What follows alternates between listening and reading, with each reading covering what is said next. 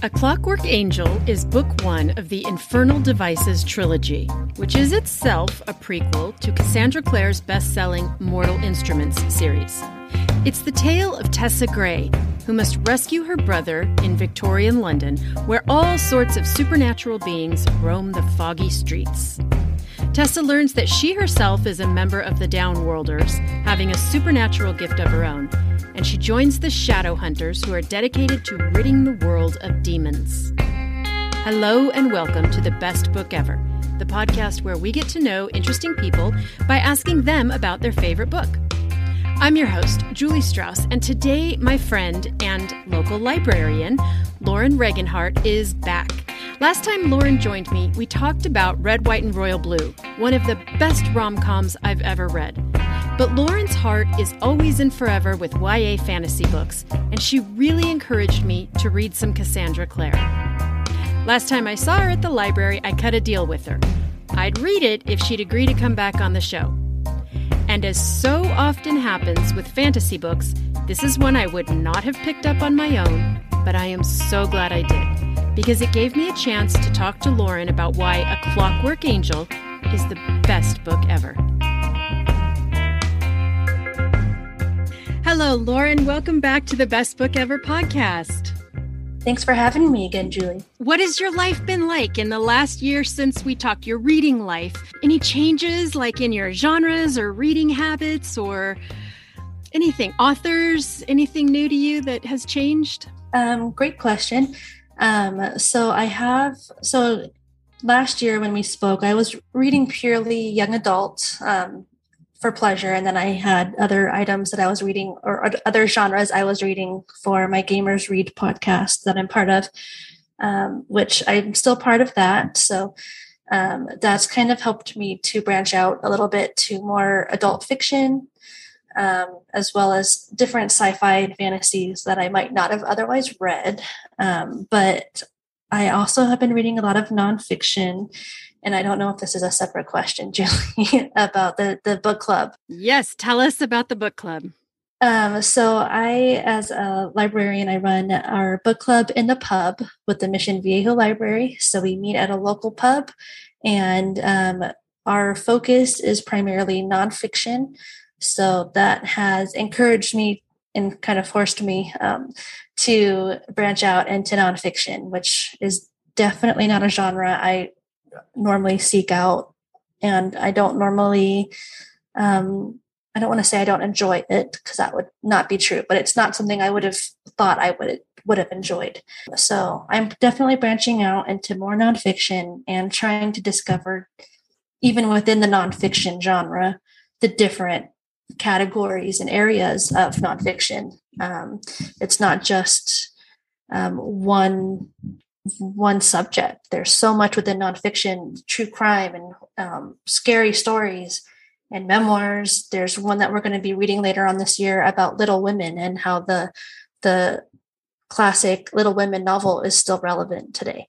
I'm really looking forward to that one. I am too. The nonfiction book club was that something that you started because you wanted to broaden your reading, or was there a need, a, a desire from the community for that book club to exist? How did that come about?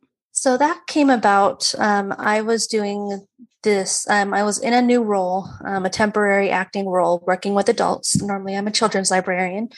Um, and I, my goal ultimately was to bring in yeah, um, new adults. I don't know if that's considered a, a still relevant word, but um, we have a lot of families that come in, and we have a lot of um, seniors that come in. That's just our our demographics usually within the library. And i was hoping to um, attract you know the millennials the mm. working parents who just wanted to go out and talk about a book and have a drink. Um, and so that's kind of what what started it. And you know as a librarian we really appreciate um, rhyming words and catchy cliche tone or um, titles so, uh, book club in the pub just really had a nice ring to it. And so our goal was to reach out into the was to go out into the community and um, show that the library is you know that we're still here, we're still participating in community, and we're still that we do fun things. Um, and who doesn't love to talk about books and have some drinks and good food? These are my favorite things. Yeah, right. It is. It's provided some really great opportunities to meet new people and um, get to know people that I already knew. Now, you were also recently promoted to head children's librarian. I'm That's super correct. excited for you. Tell me what Thank that you. means in terms of your change in your job responsibilities. So before I was um, a children's librarian, uh, but now I'm the senior children's librarian, which means I'm in charge of the children's division at the library, which is a, a big jump, well, a big change. Um, I started that promotion the same week that we started our summer reading program.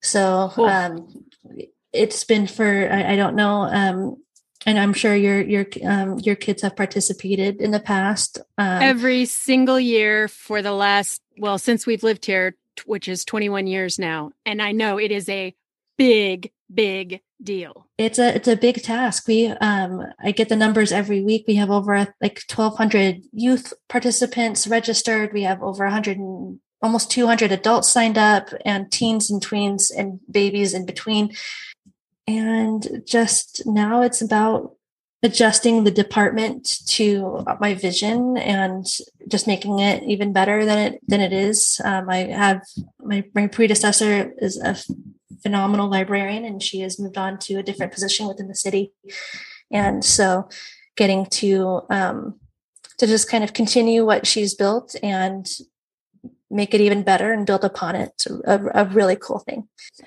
I'm sure you get this question a lot because I've spent many, many hours in the children's section of the library, and I know um, this is a frequent question from frazzled parents. What do you tell parents who come in and say, How do I get this kid to read? This kid hates books. This kid has to read X number of books for the school year. What do I do? What's your best advice on that? My best advice is I always look to the the kid in question. You, most of the time, the kids are, are there with the parent. And I um, always go to approach the kid first. Like, what do you like to read? What, what, what do you like? Do you like sports? Do you like watching sports? If they like watching sports, then I try to find books about sports because um, we have there are so many great series.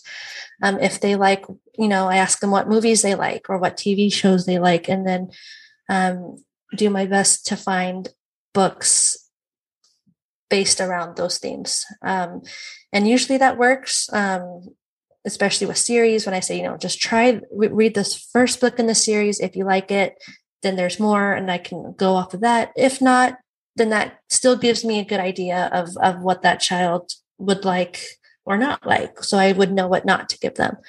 Um, so that's you know the the biggest problem that that comes up with is if it has to be a certain Lexile or if their parents want them to only read a certain grade level. Mm. Um, we get that a lot.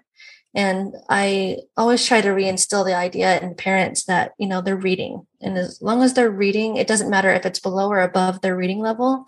They're still, it's still teaching them the, the love of books and it's still teaching them that they can turn to books. And it's still, you know, I'm a 34 year old person who likes to read teen books that are all problems that 16 year olds face. Um, applying that to you know a kid who might be in eighth grade but still likes to read the Magic Tree House books that are kind of geared for third or fourth grade. Who cares? They're still reading and they're still still building their their vocabulary and appreciation for literature. And I'll get off my soapbox now because I could go on for hours about how much I dislike the AR and Lexile system and what it does to kids. So, what's the AR system? What does that mean? It's just all based on like reading level. So, reading mm-hmm. comprehension, um, read, grade level, and reading reading level.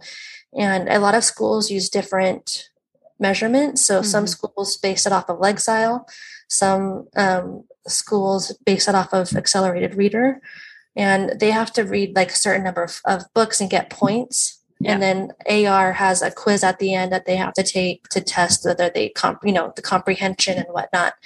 And in theory, it's all great. And I, um, it's not that I hate the system. It's the the times when a kid will say i want to read this book and the parent will say you can't read that. It's not it's not enough points or it's not your level.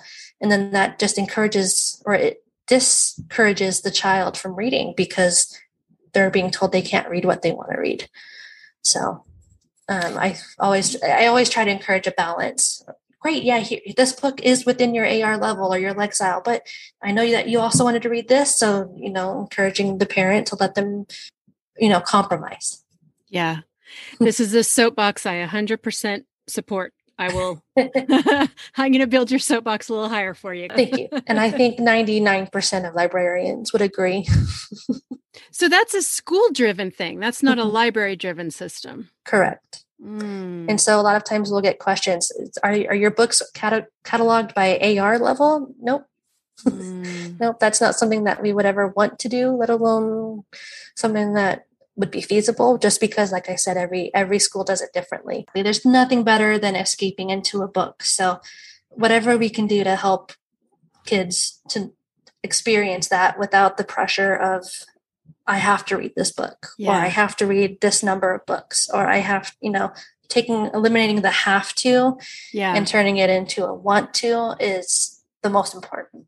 Yeah. I agree. I'm on that same soapbox with you. Now, last time we talked, we talked about a really fun romance, um, Red, White, and Royal Blue, right? Still one of my favorites. Oh, so good. And at the end of our conversation, you were raving about this book, Clockwork Angel by Cassandra Clare. Yeah. And then I bumped into you at the library and you said, Have you read Clockwork Angel yet? And I was like, Ah, no, I haven't. And um, we agreed to talk again so that we could talk about this book. So, why don't you tell me?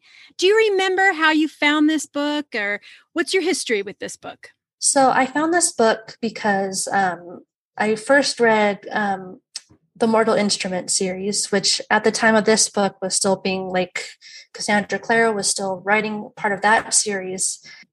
So um, this was a prequel series to the Mortal Instruments, which um, you might know. There's like TV shows. There's the Shadowhunters show about it. Um, oh. And so this is actually the prequel to that series.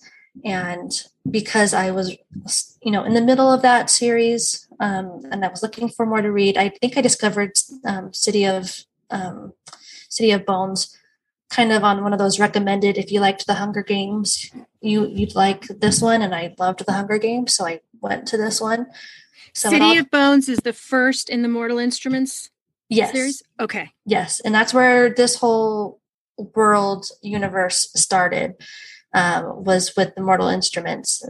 Okay. Um, I believe, I'm pretty sure that was the first one. So um, then this series, the Infernal Devices, which Clockwork Angel is the first in that trilogy. Okay. Um, that's the that's the prequel, and so I started reading that, and I think I just kind of fell in love with the world, and I fell in love with the characters, and I wanted to be them, and I wanted to be with them and I wanted to date them all. And, you know, I don't remember when this year, when this came out or how old I was, but I just remember I, I think I revisit, I, so it's kind of one of those long lasting series that just when I'm facing stress or, you know, I'm, you know, my depression comes out, I always, you know, revisit. This is one of those series that I go back to. It's either this or Red, White, and Royal Blue.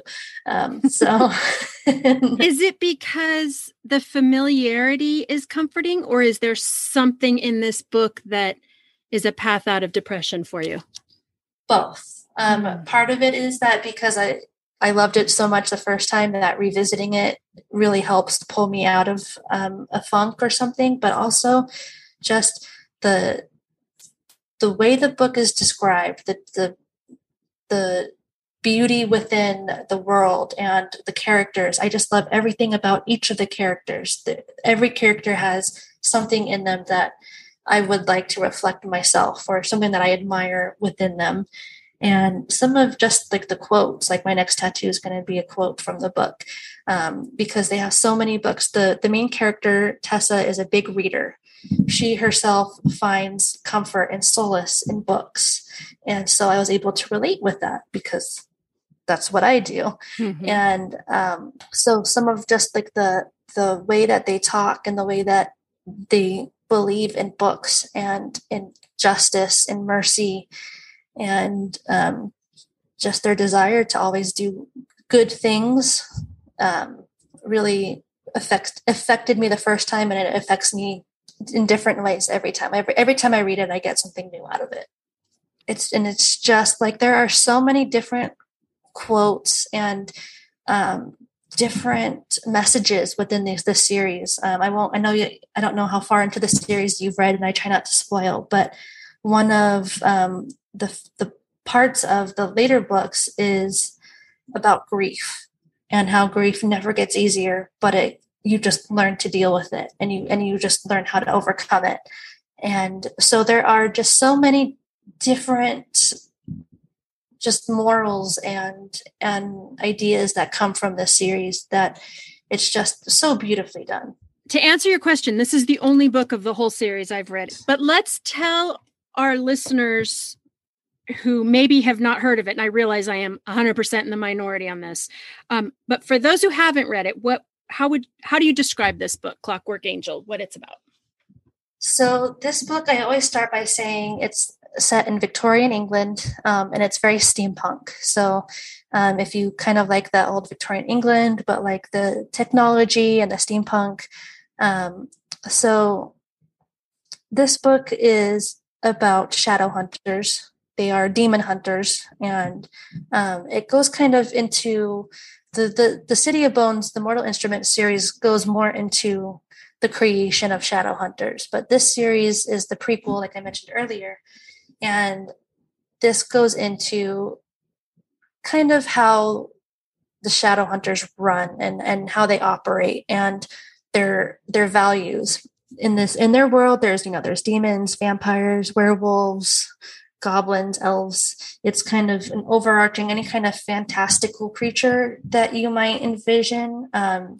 it exists. And the shadow hunt- hunters are kind of half human half angel and their primary purpose is to protect the world from these demons. And demons are exactly what they sound like. They're you know, they're evil and they just want to, to devour earth and eat all the people and so they are they are our protectors and so um it's all about Tessa's journey of discovering what she is and who she is. Um, she thought she was just your average human girl, and then discovered that she is a change. Well, she's she can change um, her appearance into any other person just by feeling like she has a button, and she can turn into the little girl who had the dress that was part of that button. And so it was a journey of self discovery for her to figure out her identity. And if you know she always has these mindset of if i can change into anybody then does that mean that i'm myself not a real person? What is like the real me? And i think somebody who um, and this is something i discovered kind of going back to your last question um, something i discovered in the last read through was you know as my own identity crisis and coming out and figuring out who I was, I could relate to that. Like she had this whole, am I real? What, what, what part of me is real if I can turn it into anybody else? And the, I can definitely relate with her self-discovery journey, um, mm-hmm. even at a, a, an older age. You know, it's, it's funny you say that because um, one of my questions that I have written down for you here is why do you think love people, uh, young people love the fantasy genre so much. And I think you nailed it, particularly for this book, because that whole thing of tr- it spooked me at first when she first realized that she could turn into someone else. But I mean, that's what that's what being a young person is, right? Is trying on these different personas and going, "Oh, I guess I'm not a goth. Oh, I guess I'm not a jock. Oh, I guess I'm not a party girl." You know, it's mm-hmm. y- your youth is and I guess a lot of your life really is figuring out what you're not. Yes. And so you can find out what you are. and this book is really that manifested in physical form where she literally turns into other people. And then she gets um she gets used by these two witches um, who are oh, forcing her to change. Scary. Oh, and they, they get even worse in the later and later on in the series. So I hope you continue to read them. I'm sorry, I totally got sidetracked with that little spiel, but to go back to kind of the synopsis, the Magister is this guy who's creating these clockwork creatures. And they're, they're little robots who look might who start to look like real people who are really just set out to destroy. And um, I think that also kind of adds to her her identity crisis going back again that you know is she any different than these robot clockwork creatures who are were created if you like the fantasy side of things steampunk and victorian england um, and two very handsome shadow hunter boys as well as a very handsome warlock. I mean you get kind of a bit of everything. There's um, lgbt representation in the warlocks. There's um, diversity. There's you just kind of fall in love with each character. Mm-hmm. and it's just magical. That's my take on it. I don't know if you have the same thought. I, I felt the same way about the characters. And the other thing that i really really loved is i felt like london this sort of steampunk victorian london is very much a character and it was so atmospheric and dark and Yes. I just, I loved the place setting of this. Yeah, there's just from, it doesn't matter what the character is, if they're good or bad, it doesn't matter if it's a setting or, or what, there's just something that entices you and brings you in and just makes you fall in love with every single part of this book. Who do you recommend this to, both in your personal life and at the library? I pretty much choose any reluctant reader, especially those that are like teenage teenagers or even older um, because I do get some adults that just say, I just want something. I don't want to read about adult problems. I just YA is fine, and I'll I'll I'll always approach this in the sense that um, you know it's a good fantasy, but even without that aspect of things, it's a good romance and yeah. there's just such such beautiful it's just very well written and i always try to tie it into like and if you like this series, then there's the Mortal Instruments, which has the movie and the TV show. So there's, and then she also has several other offshoot series um, about featuring the Shadow Hunter worlds. There's um, oh. there's one that's set in Los Angeles, which is good. I haven't finished that one yet.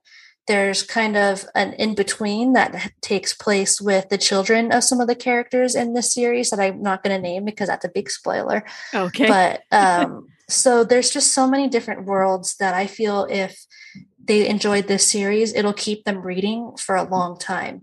And I always that's what I look for is if in a new series, am I if I like it, am I going to be able to live in this world for so for a certain amount of time? Can I continue reading on and just hide from reality into this world? and i was able to find that in, in this world. Even just by rereading the same three books i like i said i find new things every time i read it. Now is this actually your favorite of the series or is this just the one that you started me with because you you want to introduce me to the series? I wanted to introduce you to the series.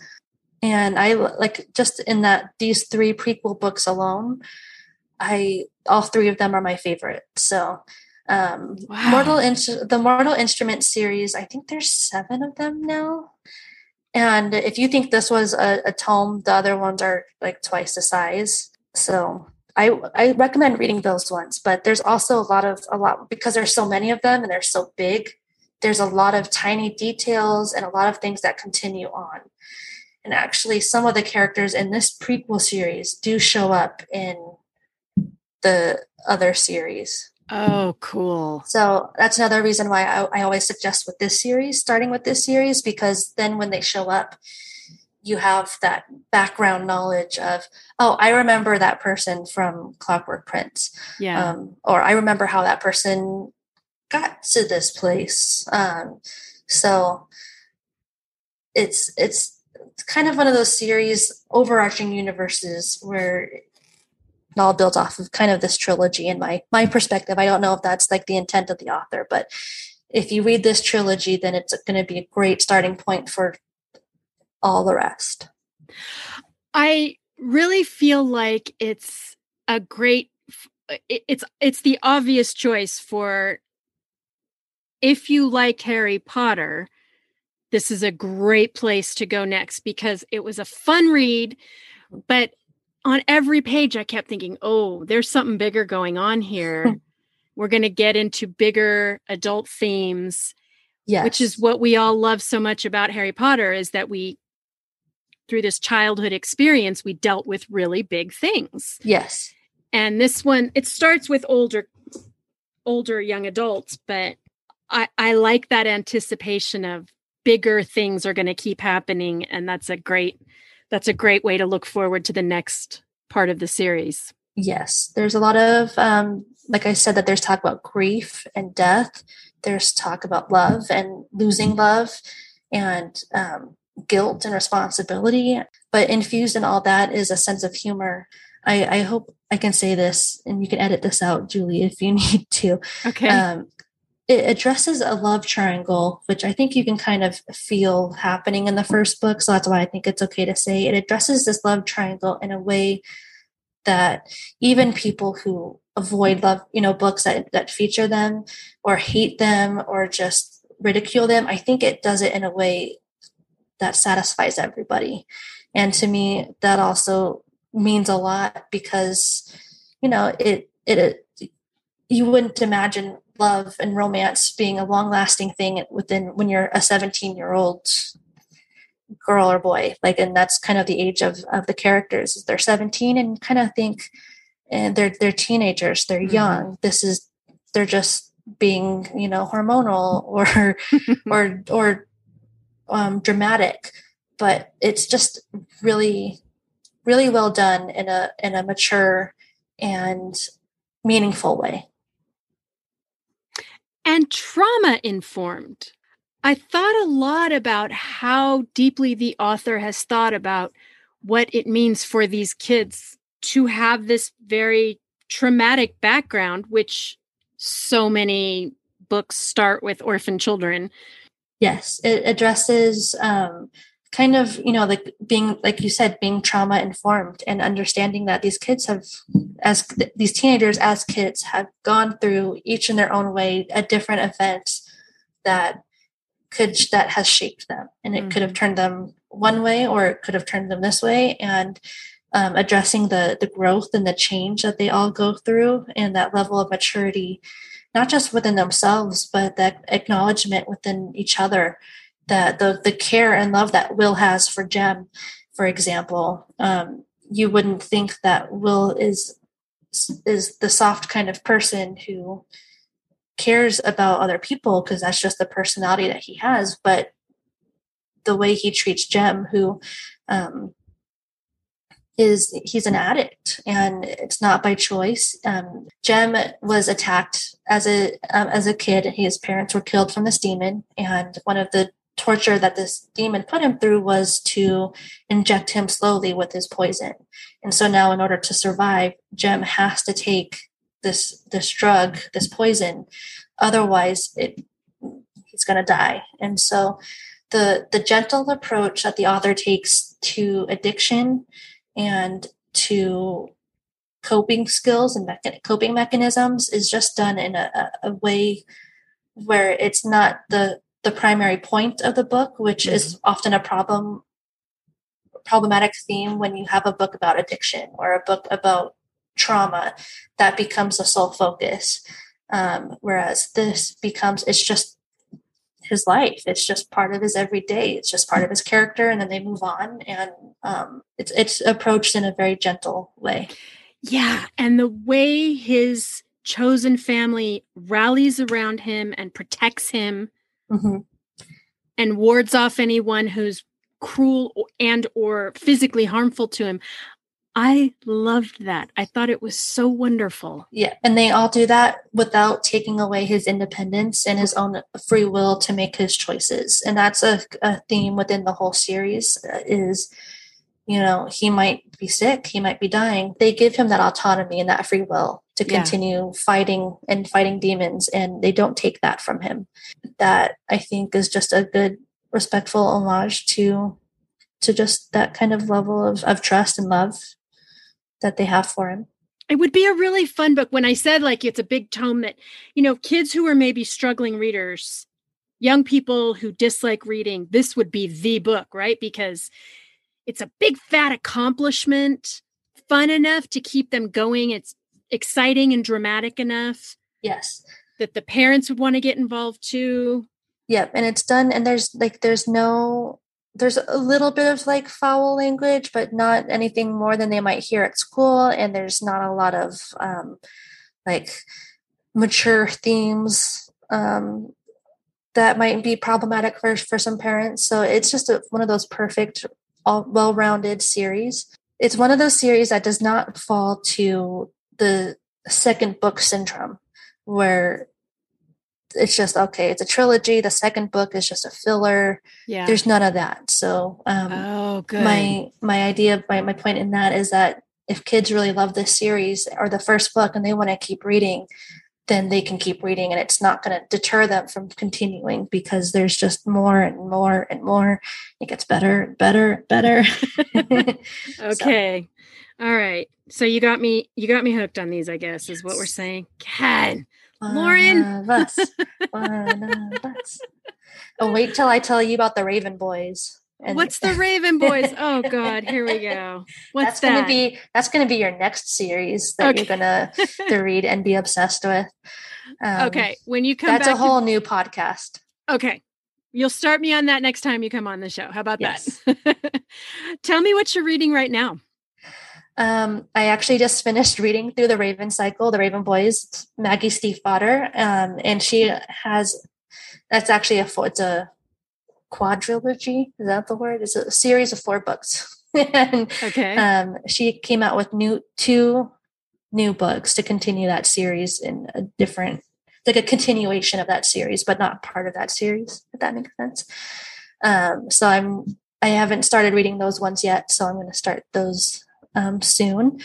Um, I am currently reading Atomic Habits, which is our next book for our next book club in the pub, um, which is actually kind of hitting a little close to home because I have a lot of self work to do. I, we're going to be moving soon, so I have to go through my stuff, which is just a reminder of habits that I have and habits that I need to change. So it's one of those nonfiction reads where it's beneficial and it's great, but also I feel a little called out while I'm reading it. and yes. so I can only, and I'm actually listening to it through audiobook, which kind of takes that edge off a little bit um, because it just kind of like I'm just listening to a podcast or I'm just watching TV. I can kind of take myself out of it a little bit more when I'm mm-hmm. listening to it. So I'm reading that, and then I'm really excited. Um, my next book for my Gamers Read podcast is um, they were they once were dragons which is a fiction about women who 500 years ago there was a mass dragoning where all the women turned into dragons and destroyed were just um, bringers of mass like destruction and i chose that book right after some current events um, that kind of over the last month have been taking place mm. which i'm hmm. um, the idea of women turning into dragons and breathing fire over the world was kind of appealing. So, is it an instruction manual? Like, I'm going to go get it. yeah. Step one turn into a dragon. Will you tell my listeners where they can find you? Currently, I'm at home. Yeah, no, not like your home address. um, you can find me. I am on Instagram. I think my um, username is just at Lauren Page, P A G E. Um, my middle name is Page, which is just perfect because I'm a librarian. um, and my first job was as a page shelving books. So it just kind of comes full circle. Um, I also am on Twitter.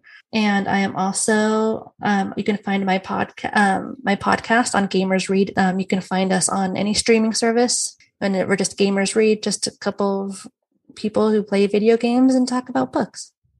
Wonderful. Well, I want to thank you for joining me today, and I want to thank you for doing such a beautiful job at the best library in the whole entire world. Not that thank I'm biased, you. this is scientific fact. Everybody knows it.